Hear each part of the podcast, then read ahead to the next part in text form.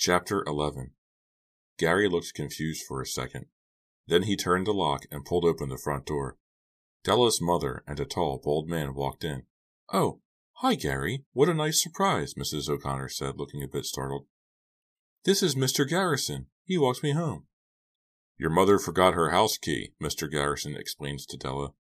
Mrs. O'Connor poked her head into the living room and was further startled to see that Della had even more visitors. Della? A party on a school night? Some party, Della thought. What are you doing here? she blurted out. I mean, why are you back so early?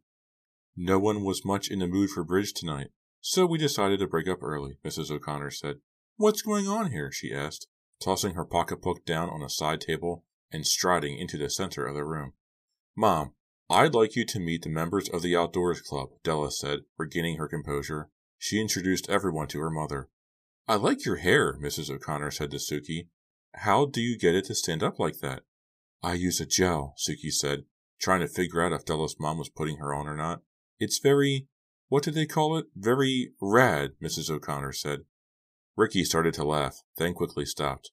No, really, I like it, Mrs. O'Connor insisted. Of course, if Della did that to her hair, I'd murder her. Mom, please, Della interrupted. And why the special club meeting? Mrs. O'Connor asked, ignoring her daughter's protest. Oh, we were just talking about the overnight, Della answered, thinking quickly. I hear it was a great success, Mrs. O'Connor said, straightening a pile of magazines on the coffee table. She never could just stand and talk. She always had to be doing something useful at the same time. Oh, yeah, great, Gary said, it was rad, Ricky added. No one laughed. If Mrs. O'Connor realized that he was making fun of her, she didn't let on. We were just finishing, actually, Della said, looking at the others to make sure they understood it was time to leave. Yeah, meeting adjourned, Gary said. He smiled at Mrs. O'Connor. I'm the president. If I didn't say that, they couldn't go home. Della's mother laughed her high pitched laugh. It's so nice to see you, Gary, she said. We've missed you around here. Gary turned bright red and looked very embarrassed. Della would have enjoyed his discomfort, except that she felt equally embarrassed. Everyone said goodbye and walked out into the night, except for Pete, who lingered uncomfortably in the doorway. Uh, Della, can I talk to you for a minute? Sure, Della said, wondering why he looked so nervous. Was he afraid to go outside because the dead man's partner might be lurking out there? No. She hoped he didn't want to talk more about the partner and everything else, not with her mom so near.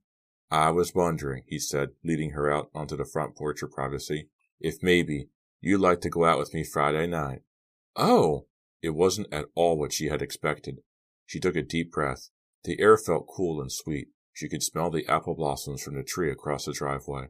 Yeah, okay, she smiled at him. Sounds okay. He smiled back. I'll pick you up after eight, okay? Maybe we'll go to a movie, or maybe to the mill. Fine. The ancient collapsing mill, built at the end of Old Mill Road before the town of Shadyside even existed, had recently been resurrected and reopened as a teen dance club called The Mill. A lot of Della's friends from Shadyside High went there just about every weekend to dance and meet guys. But she had a hard time picturing Pete there in his crisply pleated chinos and Ralph Lauren polo shirts. Maybe he isn't such a stiff after all, she thought, watching him head down the driveway to his station wagon. He's been so sweet to me. Maybe he's just what I need to help me forget about Gary. She shivered suddenly, remembering that someone might be out there. Someone might be hiding in the darkness, staring at her, watching her right now, plotting against her, hating her. Still shivering, she turned and bolted into the house, slamming the door loudly behind her, so loudly that dogs began barking and howling all down the block. I can't believe I'm having such a great time, Della said to herself. It was Friday night, and she and Pete had already been dancing at the mill for more than an hour. She laughed and slapped him playfully on the shoulder as he attempted a ridiculous dance maneuver on one leg. Actually, Pete wasn't a good dancer. In fact, he had no sense of rhythm at all, but at least he tried. He even made jokes about his dancing. I never even knew he had a sense of humor, Della thought, scolding herself for having such a wrong impression of him. The club was hot and crowded. Teenagers packed the dance floor, bumping into each other as they moved to the deafening music, the insistent drums pounding out a steady rhythm through the massive speakers suspended in every corner of the huge room. Swirling blue and magenta lights made it seem as if the floor were spinning. Crowds of kids watched the dancers from the refreshment bar that ran the entire length of the building, or from the low balcony that overhung the dance floor. Della and Pete danced nonstop. It was far too noisy to talk. A little after midnight, she pulled him out into the parking lot. Enough! I'm totally wrecked, she cried happily. He laughed. Even though it was a warm night, the air felt cool against their hot faces. When she looked up at the sky, Della could still see the swirling colors of the lights. The pounding rhythm floated out from the dance club, drums and bass guitar driving to the same beat as her heart. Want to get something to eat? he asked. I don't know. It's so late. She knew she should be tired, but she felt just the opposite, keyed up, eager to keep moving, totally wired. Let's go get a hamburger, he said, pulling her by the hand. His own hand was hot and wet. She pulled back suddenly, catching him off guard, and he stumbled close. Impulsively, she reached her hand up behind his neck, held him, and gave him a long kiss. When she backed away, he looked stunned. That was a good night kiss, she said, laughing at his shocked expression. I just wanted to get it over with. Now, let's go get a hamburger. They climbed into the front of the station wagon and immediately rolled down the windows, trying to cool off. Pete backed out of the parking space and headed out of the still crowded parking lot. Another car, its brights on, followed close behind. Pete pulled out onto Old Mill Road, squinting into the mirror. Wish he'd turned his brights off, he muttered. The road was empty, nothing but darkness up ahead as far as Della could see. There wasn't much reason to drive on this far edge of town so late at night, unless you were on the way to or from the mill. Della settled back into the seat, resting her knees against the dashboard. She felt great, relaxed and happily tired. But she could see that something was troubling Pete. What's wrong? This guy won't get off my tail, Pete complained, looking into the rearview mirror. Slow down. Maybe he'll go around, she suggested. Pete slowed down. Della turned around to look out the back window. The car didn't pass them. Instead, it slowed down too. Maybe it's someone we know, Della suggested. I can't tell. The bright lights are blinding me. The back window was filled with light, so it was impossible to see anything through it. Pete slowed down even more. Then he pulled to the side of the road onto the soft dirt shoulder. Hey, what's the big idea? he shouted out the window. The other car pulled over too and stopped just inches behind them. Pete reached for the door handle to climb out. No, wait, Della said, grabbing his other arm. She suddenly felt fearful. What if this wasn't someone they knew? What if this was someone they didn't want to know. She hadn't thought about the dead man and his partner all night, but now the whole thing flashed once again through her mind. Don't get out, Pete. Lock your door. He gave her a funny look, but followed her advice. They watched the car behind them, he through the rearview mirror, she through the back window, waiting for someone to open the door, to step out so they could see him or her. But the door didn't open. Whoever it was in the car behind them gunned the engine until it roared. I'm scared, Della admitted. Let's get out of here, Pete. Obligingly, he put the car into drive and floored the gas pedal. The tires spun loudly on the soft ground as the car lurched back onto the road. Pete lost control for a moment as it skidded onto the pavement. Then he quickly guided it back into the lane, and, keeping his foot down hard, sped away. Della sank back onto the seat, trying to force herself not to panic. She looked over at the glowing green speedometer. They were doing 85. Please, Della said aloud without realizing it. Please, go away, whoever you are. They heard a squeal behind them, followed by the roar of the other car's engine. Bright yellow lights reflected off the rearview mirror again, filling the car with light and fast moving shadows. I don't believe this, Pete cried. The wheel was bouncing in his hand. It was taking all of his skill and concentration to steer along the curving old road at such a high speed. He's still on our tail. This is crazy. He pressed harder on the gas pedal. Della saw the needle go up to 90. What are we doing? she cried. This is insane. I hate car chases in the movies. I never expected to be in one in real life. Check your seatbelt, Pete said. Sometimes that one slides loose. Oh, thanks for telling me, she cried. You picked a fine time to mention it. Pete looked into the mirror, and his expression became more worried. He, he's speeding up. But he's right behind us. He'll crash into us, Della screamed, ducking down low and closing her eyes. My dad'll kill me, Pete said. He loves this wagon. How can you worry about the car? Della shouted over the roar of the engine. What about your life? You don't know my dad, Pete said, veering into the left lane, then swerving back into the right. He really cares about his possessions. Oh! Della cried as she felt the impact, then another bump, bump, bump as the car behind them banged into the rear bumper. What the? Pete's eyes stared straight ahead as he struggled to keep control of the car. Is he really trying to ram us off the road? Or is it just a game or what? Della shut her eyes tight and gripped the sides of the bucket seat. She cried out again as they were bumped hard from behind, the car seeming to bounce up off the road and then come down with its tires spinning. Turn off, she cried. Turn onto another road. Maybe he won't follow. I can't, Pete said, his voice revealing his fright. I'm going too fast. I don't know if I can keep control. They were bumped again, this time even harder. The bright lights seemed to circle the car, infiltrating every corner, surrounding them in a harsh yellow glare. It's a Taurus, Pete said, his eyes on the mirror. Know anybody who has a black Taurus? No, Della said. What are we going to do? Hold on tight, Pete said. This may be stupid, but I'm going to try it. If it doesn't work, well, it's been real. What are you going to do? she asked. But instead of answering, he slammed his foot down on the brake and spun the wheel. The car squealed and slid for about a hundred yards, then spun around. The other car veered wildly to the right to get out of the way, then roared past. Pete frantically moved the wheel, trying to bring the wagon out of its spin.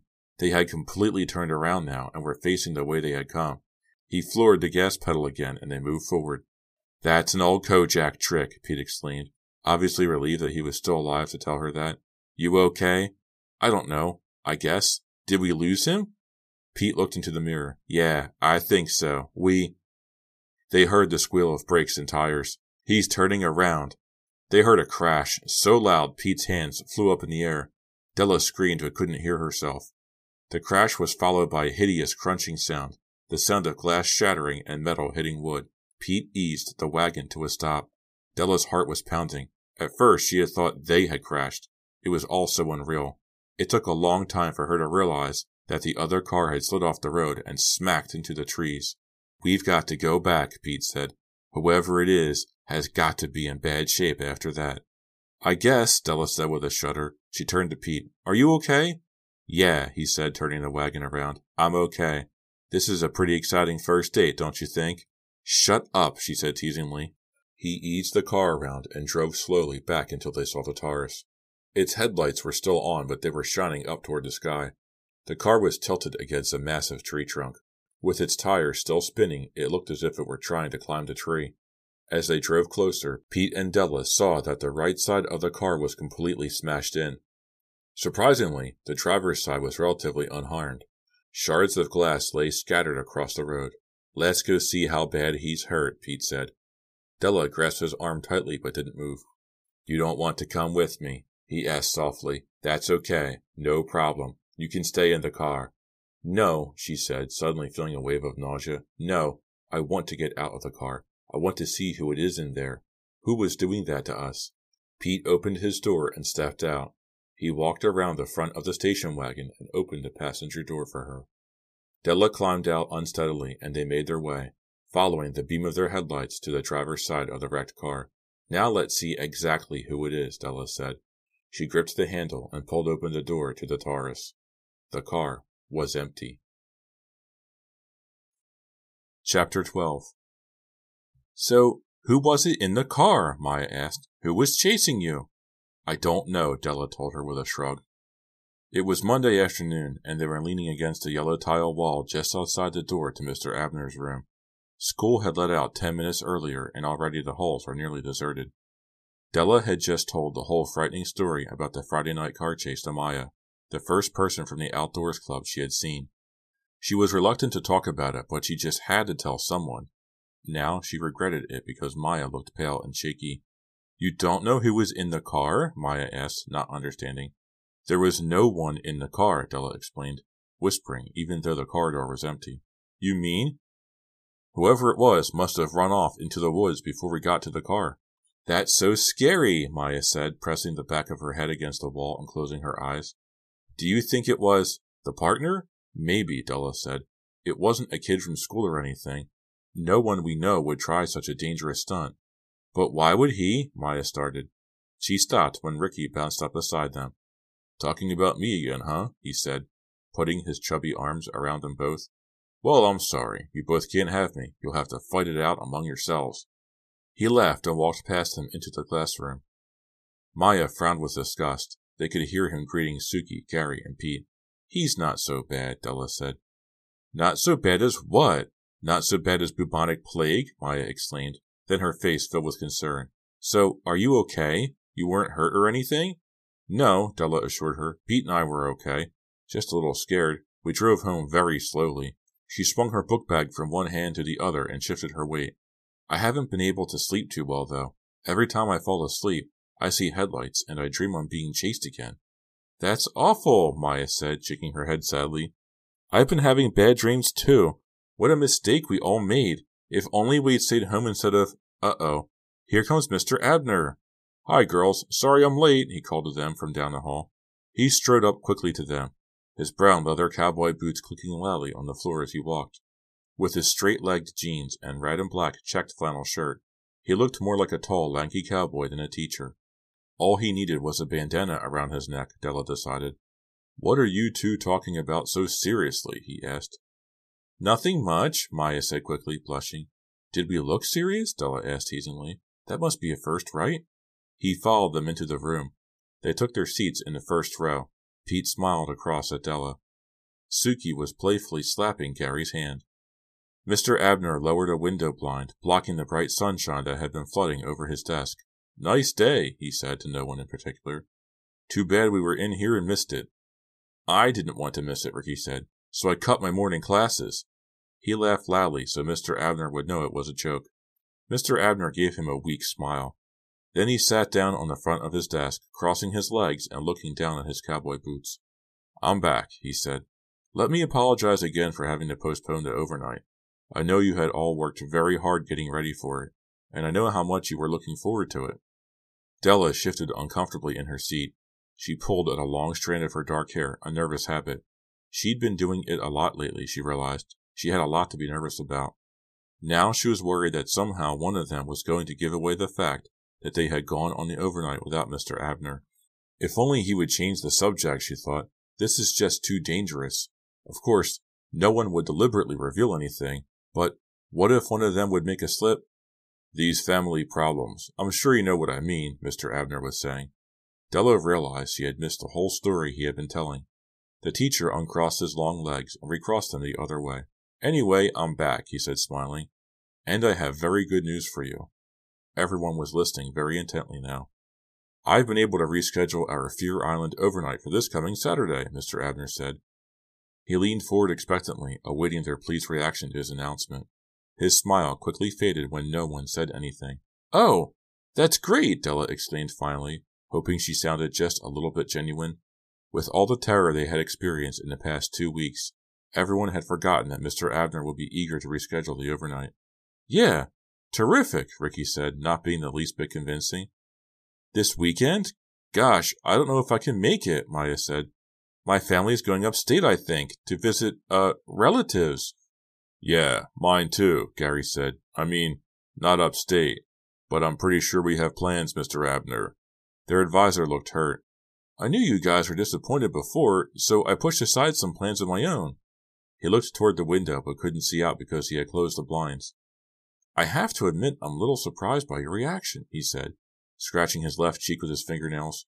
Or rather, your lack of reaction. This is the Outdoors Club, right? And you guys have been after me all winter to organize an overnight, right? We're still excited about it, Gary said. Really. I've still got my gear packed and ready, Della added. Come on, everyone, she thought. Show a little enthusiasm. Mr. Abner is becoming suspicious. We can't let him start asking questions about why none of us want to go back to Fear Island. We just can't. I'm still crazy to go, said Suki, who had been silent and pensive the whole time but I've got to check and see what the plans are for this weekend. She looked at Gary, as if expecting him to back her up or say something to help. Gary looked back at her uncomfortably. Then he turned to Mr. Abner and said, Maybe the club should meet again later in the week, you know, on Wednesday or something. Then we'd all know if we're free or not. Well, I guess we'd better, Mr. Abner said, not hiding his disappointment. I must say, I'm underwhelmed by your enthusiastic response. Is there something going on here that I don't know about? A cold chill ran down Della's back. She looked over at Maya, who was tightly gripping the sides of her chair and staring down at the floor. I think it's just spring fever, Gary said, grinning reassuringly at Mr. Abner. We're all just wrecked from the weekend. I know I did a lot of partying. Too much partying, Suki said. Everyone laughed uncomfortably. We're still looking forward to it, Pete said. We're looking forward to it like a math test, Della thought. There's no way any of us are ever going back to Fear Island. If only we could level with him. He's not a bad guy, but he's still a teacher. There's no way we can explain anything to him. Okay then, Mr. Abner said with a resigned shrug. We're agreed. We'll meet again after school on Wednesday, and you'll let me know if you can fit the overnight into your busy schedules. He stood up, gathered some papers from his desk, and strode quickly out of the room. As soon as they were sure he was gone, Gary jumped up, walked to the front of the room, and motioned for everyone to stay in their seats. We've got to talk, he said, nervously looking toward the door. What are we going to tell Abner? Yeah, how are we getting out of this stupid overnight? Suki asked, sounding angry for some reason. There's no way I'm ever camping out there again, that's for sure. Right on, Ricky shouted. Gary motioned for him to lower his voice. I'm sure we all feel the same way, he said, so we have to figure out. There was a noise out in the hallway, the sound of someone opening a locker. We'd better not talk here, Della said. Let's go down behind the parking lot, Gary suggested. I only have a few minutes, Maya said, looking at her watch. I told my mom I'd be home at four. They hurried out the side door and then circled around to the student parking lot behind the building. There were only two cars on the lot. Everyone else had gone home. On the practice field behind the tennis courts, members of the Shadyside baseball team were doing warm-up calisthenics. We just have to stall him, Pete suggested, as they leaned against a tall metal fence that separated the parking lot from the practice field. School's out in four or five weeks. If we're all busy on weekends, the overnight just won't take place. Maybe we should explain what happened, tell the whole story to Abner, Gary suggested. It would be good, I think, to tell it to an adult. He wouldn't go to the police or anything. I don't think.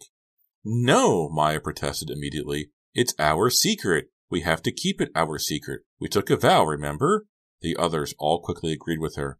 There was no telling what Mr. Abner would do if he found out what they had done. We can stall him, Suki said with certainty.